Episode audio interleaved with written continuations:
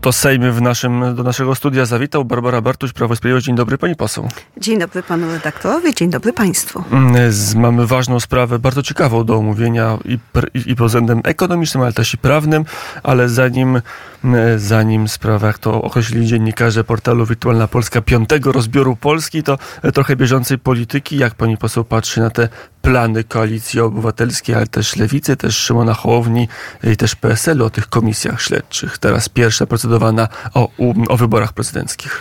No już dzisiaj koalicja, e, która się tworzy, która się stworzyła, większościowa, e, mówi, że nie będzie na chleb obniżki cen prądu tylko na pół roku, tylko do wyborów e, samorządowych i europejskich, więc funduje igrzyska, bo coś swojemu elektoratowi koalicja większościowa musi dać, więc będziemy mieć igrzyska. Ja A byłam 8, 8 lat e, w Sejmie, jak rządziło PO z PSL-em e, i widziałam, jak to wyglądało. Powtórka z rozrywki. Jest to dla was groźne? Jest w wewnętrznych rozmowach mówicie, kurczę, będą komisje, będzie spektakl, będzie teatr, nam to zas zaszkodzi politycznie?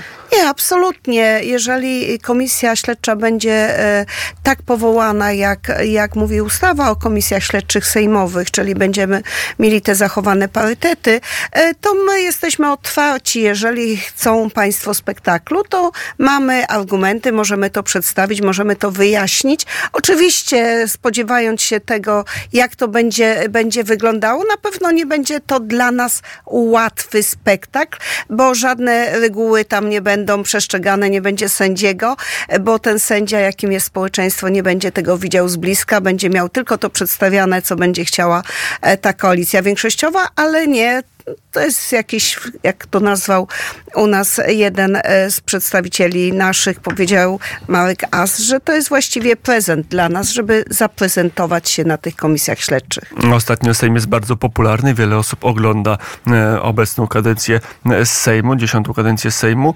ale kamery nie, nie zawsze sięgają w kuluary, ale, a dziennikarze, owszem, e, to, to nie jest tajemnicą, że często jak się porusza po Sejmie prezes Jarosław Kaczyński, to pani poseł gdzieś jest blisko, tak jakby miała dostęp do słynnego ucha prezesa partii.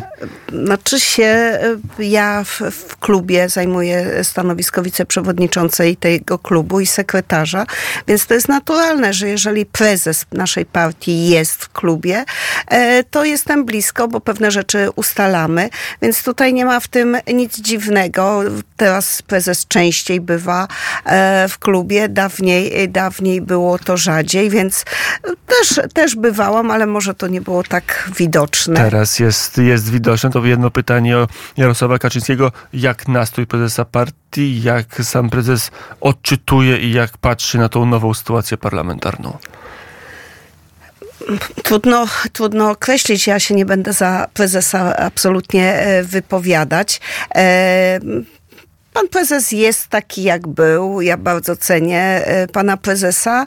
Uważam, że to jest prawdziwy mąż e, stanu i na e, sytuację patrzy bardzo racjonalnie, ale nie na komisje śledcze, nie, nie w tych tematach, którymi zajmują się media, tylko na przyszłość Polski. Patrzy na sytuację naszej polskiej suwerenności, jeżeli chodzi o zmiany Unii, w Unii, nie traktatów, ale zmiany, które, przez które możemy tą suwerenność utracić. Dzisiaj patrzy na bezpieczeństwo energetyczne i te nasze rozmowy, które, które się odbywają, to raczej nie o komisjach śledczych, e, e, jak najbardziej nawet skłonni, skłonni bylibyśmy poprzeć, jeżeli byśmy mieli pewność, że, że ustawa o komisjach śledczych będzie zachowana, czyli te parytety, te co najmniej cztery, cztery miejsca e, dla Prawa i Sprawiedliwości w, tej, w tych komisjach śledczych, które mają 11 członków, będzie zachowane. Natomiast bardzo e, nasze myśli skupione są, nasze prace są skupione e, na sytuacji politycznej, gospodarczej, nad przyszłością częścią Polski. Pani poseł, rozmawiamy w Warszawie, w Warszawa, która była dotknięta dziką reprywatyzacją warszawiacką. Nie trzeba tłumaczyć, co to jest za termin i jak to się odbywało, ale kwestie reprywatyzacji i nieprawidłowości przy reprywatyzacjach to nie tylko miasto stołeczne, to także wiele regionów, także w Gorlicach, skąd pani poseł pełni mandat, gdzie się urodziła, skąd pochodzi, gdzie działa. Wspomniałem na samym początku artykuł na Wirtualnej Polsce, piąty rozbiór Polski. Historia sięgająca akcji Wisła roku 47. A, a nawet wcześniej, a bo nawet... nawet dotycząca samych przesiedleń z lat 44-45, bo ta sytuacja dotyczy nie tylko Łemków, ale też już Ukraińców. I pytanie, teraz są, jest wola zadośćuczynienia, zadośćuczynienia, jest wola oddania ziemi, oddania rekompensat. Pytanie, czy uczciwie, jak to wygląda? E, to zupełnie inaczej wygląda ta afera, która teraz poprzez artykuł wirtualnej e, Polski wyszła jakby bardziej na światło dzienne. To nie chodzi o żadną e, tak naprawdę reprywatyzację. To nie chodzi o to, że byłyby jakieś krzywdy krzywdy naprawiane, tylko tak jak ja to nazwałam w swojej interpelacji poselskiej w ubiegłej kadencji, że miałam po, y, podejrzenie normalnego wyłudzania e, nieruchomości należących do Skarbu Państwa. E, I poznając wiele e, dokumentów w tym zakresie, to moje przekonanie o tej nieuczciwej grze prawnej się tylko pogłębiało. Dzisiaj wiele osób występuje w obronie, w obronie lasów państwowych w zakresie tego, że, że jacyś politycy zawinili, ale tak naprawdę ta moja e, walka o to, żeby nie dopuścić do tego, jeszcze raz e, powtórzę to, co już użyłam, za co takie bardzo szykanem mnie spotkało, wyłudzanie nieruchomości Skarbu Państwa poprzez kruczki prawne. Tak to nazywałam i tak to można stwierdzić. Bo prawda była taka, że e, blisko pół miliona えっ? Mieszkańców naszego terenu, e, nie tylko naszego, bo całego tutaj wschodniego terenu dotyczy to e, po, aż, e, aż wszędzie, gdzie, gdzie te granice były zmieniane, zostało przesiedlonych dobrowolnie na teren Ukrainy. Polacy z tamtego terenu tutaj. Była to wymiana ludności. Dotyczyło to lat 44-45, a potem w 47 słynna akcja Wisła. Ale I to tych... było wewnątrz Polski przesiedlanie. Tak, dokładnie e, Łemkowie, Łemkowie z naszego terenu, którzy byli wysiedleni od nas, ale tam, gdzie trafiali na zachód Polski, dostawali najmienie za, e, zamienne. E, najczęściej... Często wyższej wartości niż to, co zostawiali na wschodzie dokładnie. Polski. W Małopolsce. Dok dokładnie tak. I tutaj nie było żadnych decyzji wydawanych, tylko po, na tym pozostawionym terenie na mocy dekretów zostały wydane orzeczenia prezydium Powiatowej Rady e, Narodowej, akurat ja będę mówiła o Gorlickich, bo, bo z tym się najwięcej zetknęłam, o tym, że ten teren e, pozostawiony przechodzi na skarb państwa. I tam było wymienione rodziny y, na jednej decyzji, na przykład, że tam teren 1000 hektarów czy 1700 hektarów z miejscowości y, posłuży się miejscowością Czarne, e, przechodzi na skarb państwa, a to y, od rodziny imię, nazwisko tyle nieruchomości, czy tam 7, 30 hektara, tam 5 hektarów.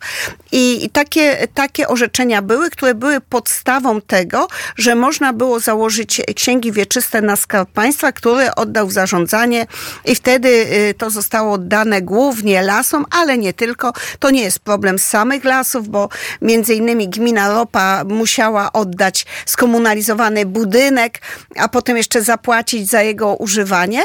I, A kiedy pojawił się problem? Bo rozumiem, dla tych lata komunizmu to nie było mowy, żeby ktoś od, od To nie, ko, nie do końca, bo część osób po tych przemianach w 56 roku właśnie wróciła na swój teren i były takie sytuacje, że osoby już wtedy otrzymały y, często część swojego mienia, były to mienie zamienne, także część osób wtedy już wróciło i uzyskało.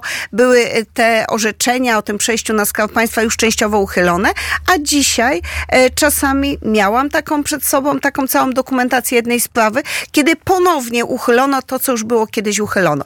A wyspecjalizowała się pewna kancelaria prawna w tym, właśnie, żeby to orzeczenie powiatowej, y, prezydium Powiatowej Rady Narodowej, żeby uchylać y, w stosunku do poszczególnych rodzin. Urząd Wojewódzki, Małopolski Urząd Wojewódzki od 2009 roku wszystko przygotowywał, robił mapy i później, jak już taka e, decyzja została uchylona, e, prawnikowi wystarczyło iść do ksiąg wieczystych i mówić, ale to Tutaj jest wpisany Skarb Państwa w zarządzie Nadleśnictwa Gorlice na przykład, ale to, to trzeba wykreślić, trzeba w, wpisać tutaj potomków tych, co byli wcześniej, bo to zostało uchylone i wtedy na przykład e, stawały lasy, które w tym momencie dopiero dowiadywały się, że ależ jakieś postępowanie było prowadzone, ale Wysoki Sądzie, przecież ta rodzina otrzymała tam, było mienie zamienne, a Wysoki Sąd mówił, ale mnie to nic nie obchodzi. My nie, nie robimy odszkodowania, nie robimy reprywatyzacji. Tylko uznajemy, że akt prawny jest niezgodny z obowiązującym czy ówczesnym prawem. Nie,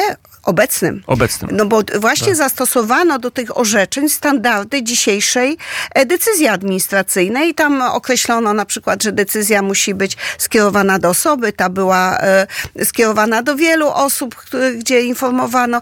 I na, ta, na tej podstawie zaczęły się właśnie te przewłaszczenia. E, lasy oczywiście zareagowały, wnosiły odwołania do ministra rolnictwa i w momencie, w momencie kiedy e, te odwołania były skuteczne, bo lasy protestowały, że nie są stroną, więc e, kancelaria prawna e, te decyzje, które już miała uchylające te orzeczenia, wkładała do szuflady, czekała pięć lat i wtedy jak już do sądu, do ksiąg wieczystych sprawa trafiała, to lasy już nie miały ruchu. I te decyzje zostały tak mm, mocniej powyciągane już w 19-20 roku i wtedy o tym się dowiedziałam, a tam jeszcze inna rzecz. A jaka jest skala? E, mówimy Bardzo... o setkach czy o tysiącach hektarów gruntu? E, mówimy o tysiącach hektarów e, gruntu. Część została od, e, odzyskana. Na moją kolejną interpelację o skalę, bo, ja e, zainteresowałam pytałam to y, tym Ministerstwo Sprawiedliwości i to w tym w dwóch zakresach, czy, czy ktoś jakieś korzyści majątkowej z tego nie miał z urzędników, czy, czy dlaczego tak się w ogóle stało. Ale drugą, e, drugą sprawą to e, prokuratura nie ma tego cenzusu e, czasowego, żeby wchodzić w takie sprawy i zostały wznowione wiele spraw zakończonych i przy okazji, no nie wiem czy przy okazji, ale to był moim celem, zmieniliśmy ustawę o KPA e, i ta e, nowelizacja weszła w życie już od września 2021 roku. Zresztą jak zaczynałam pracę e, nad projektem zmiany KPA w Komisji Ustawodawczej powoływałam powoływałam się na wyrok e, Trybunału Konstytucyjnego z 2015 roku, który dotyczył właśnie reprywatyzacji warszawskiej i który to wyrok mówił, że musi być cenzus czasowy, do jakiego czasu decyzję można uchylić, bo przecież musi być stabilizacja. Bo też z drugiej strony my nie możemy też bez końca odpowiadać za niezgodne z prawem działania na przykład rządu Bieruta. I zatrzymaliśmy, toczą się postępowania w prokuraturze. E, tych postępowań jest bardzo dużo. Procedura jest, jest w tej chwili historią, czy w tej chwili kolejne dziesiątki, setki hektarów lasów należących do lasów państwowych, do Skarbu Państwa nie są przekazywane. Nie, w tym momencie nowe, wszystkie sprawy, które nie były decyzją wojewody zakończone, zostały zatrzymane, bo tak ustawa stanowiła, że one pozostają bez rozpaczenia i dotyczy już ich e, ta nowelizacja, że nie można tak daleko wstecz e, sięgać, ale prokuratura prowadzi jeszcze jedną rzecz. E, uchyla, wnosi o wznowienie postępowań już w decyzjach ostatecznych. Niestety najczęściej to się kończy w sądzie. Ja na moją kolejną interpelację jeszcze z tamtej kadencji Sejmu, ale odpowiedź dostałam teraz e, już w tej kadencji do mnie na konto wpłynęła 15 listopada. Niestety część spraw przed sądem różnie to się kończy, bo te stare sprawy dzisiaj wracają do postępowań e, sądowych, ale tam wszędzie już swój udział prokuratura e, włącza. Ja w ogóle jestem wdzięczna za tak duże zaangażowanie. To jeszcze prokurator krajowy Świączkowski e, utworzył takie dwie grupy prokuratorów z prokuratury, z prokuratury krajowej. Jest grupa prokuratorów w Sosnowcu i to są dwie oddzielne. Jedna grupa, która te pozakarne sprawy prowadzi, czyli próbuje e, odzyskać to, co już Skarb Państwa nieuprawnienie stracił, a druga szuka odpowiedzialnych i to są prace bardzo zaawansowane.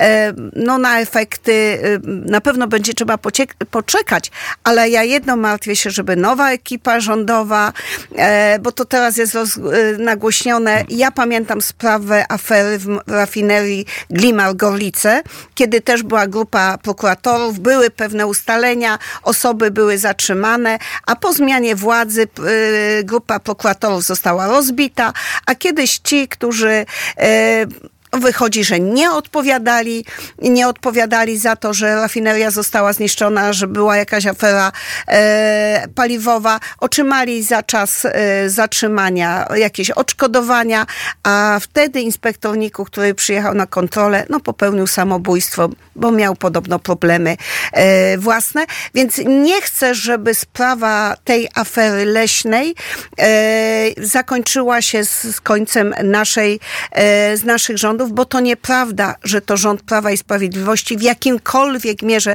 był w to zamieszany, a przywoływany y, pan y, minister Piotr Ćwik, jego jedyną winą było to, że właśnie przychodząc do urzędu po Platformie i PSL-u po tych ośmiu latach nie zmienił głównych urzędników w myśl zasady, że to są urzędnicy państwowi, że oni wykonują apolityczni i po prostu ten proceder, który od 2009 roku roku się zaczął, do 2020 roku trwał w najlepszym pani poseł, to jeszcze jedno, dwa pytania. Porównałem tą aferę do afery reprywatyzacyjnej, dlatego w Warszawie, e, dlatego, że no, mamy tą jedną kancelarię, więc tak jak w Warszawie mieliśmy konkretnych prawników, którzy konkretne e, sprawy się wyspecjalizowani e, w ich rozwiązywaniu.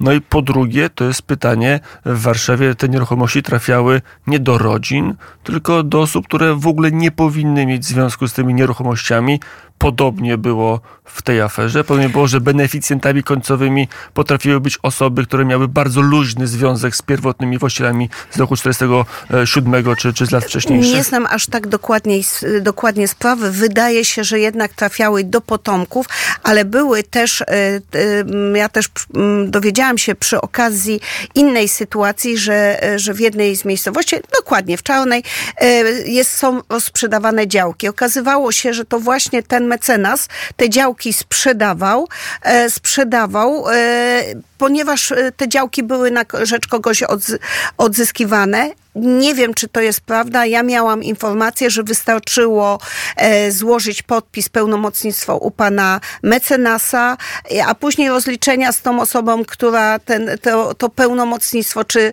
czy ta osoba otrzymywała docelowo tą działkę, czy otrzymywała pieniądze. Ale to jest tak, że ktoś łowił, jeździł na Pomorze Zachodnie, powiedzmy, i szukał osób, które mogłyby odzyskać za... i, i zaczynał Jest sprawę. takie radio łemkowskie, zresztą z dużym dofinansowaniem E, państwa polskiego, które promowało, promowało, zachęcało do zgłaszania się i to nie byli tylko obywatele polscy, ale też obywatele Ukrainy.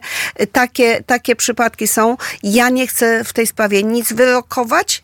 Niech to zrobi prokuratura. Ja bardzo liczę, że prokuratura wszystkie wątki tej sprawy wyjaśni, a że to było, miało, mechanizmy były bardzo podobne, to niech świadczy o tym, że tą nowelizację kodeksu postępowania administracyjnego robiliśmy z panem ministrem Kaletą, który właśnie tymi reprywatyzacjami warszawskimi się zajmował i który jak pierwszy raz do Ministerstwa Sprawiedliwości poszłam z tą propozycją, żeby to, to KPA e, było zmienione, że to powinno, to właśnie pan minister Kaleta mówił, że to jest bardzo potrzebne, tylko były środowiska, które bardzo to blokowały, ale wspólnymi siłami nam się to udało zrobić. Uważam to za wielki sukces. Zatrzymaliśmy Kiedy... ale wyjaśnić chciałabym, żeby tak się stało. To pani poseł poprawiła mnie, gdy mówiłem, że to jest akcja Wisła. Powiedziała jeszcze wcześniej, no była ta wymiana. Polacy z terenu obecnej Ukrainy jechali do Polski, Ukraińcy z Polski byli wywożeni czy wyjeżdżali do ZSRR, do Ukrainy.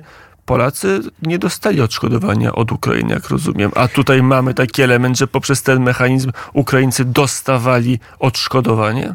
E, Mamy taki naturze, mechanizm, tym- że e, Polacy, którzy przyjeżdżali e, tutaj, też otrzymywali, bo moja mama urodziła się pod Lwowem, więc rodzina mojej mamy też otrzymała nieruchomość na tych, na tych samych ziemiach odzyskanych, bo, bo też, też ta nieruchomość to mienie zamienne było, ale Związek Sowiecki jeszcze w tamtym czasie uważał, że to więcej Ukraińcy zostawili tutaj zasiane pola i tak dalej. Polska wypłaciła Związkowi Sowieckiemu e, pieniądze za tych Ukraińców i to była dość duża kwota, która miała całkowicie uregulować wszelkie roszczenia. Polskie to- państwo wypłaciło e, państw... A mimo to ziemie były zwracane? E, mówimy teraz o tym czasie. tak, tak. Nie ma to nic wspólnego z zadośćuczynieniem, z reprywaty, reprywatyzacją. No tak, dzika reprywatyzacja na podstawie przepisów, kruczków prawnych tak robiono. Dużo szczegółów jest, odwołam się do kolegów, bo artykuł jest tego warty. Wirtualna Polska, piąty rozbiór e, Polski. Warto ten tekst e, przeczytać. Tam też pani poseł jest wspomniana i cytowana jako osoba, która z parlamentu tą sprawą się zajmowała od lat, chociaż teraz są inni parlamentarzyści, którzy, którzy próbują się jakoś tam podpiąć w konferencje prasowe, robią i, i pokazując się, ale to teraz im się potworzyło taka furtka, a nie wcześniej. E, Na szczęście już proceder został zatrzymany, ale dużo złego się stało. Dzisiaj chciałabym, aby to, co się e, stało, w jakiejś mierze spróbować jeszcze odwrócić. Uważam, że na to jest szansa i żeby wyjaśnić okoliczności i poszukać winnych tego, co się stało. Barbara Bartuś, Prawo i Sprawiedliwość. Pani poseł, dziękuję bardzo za rozmowę. Stawiamy kropkę. Dziękuję bardzo. Dziękuję bardzo, życzę miłego dnia.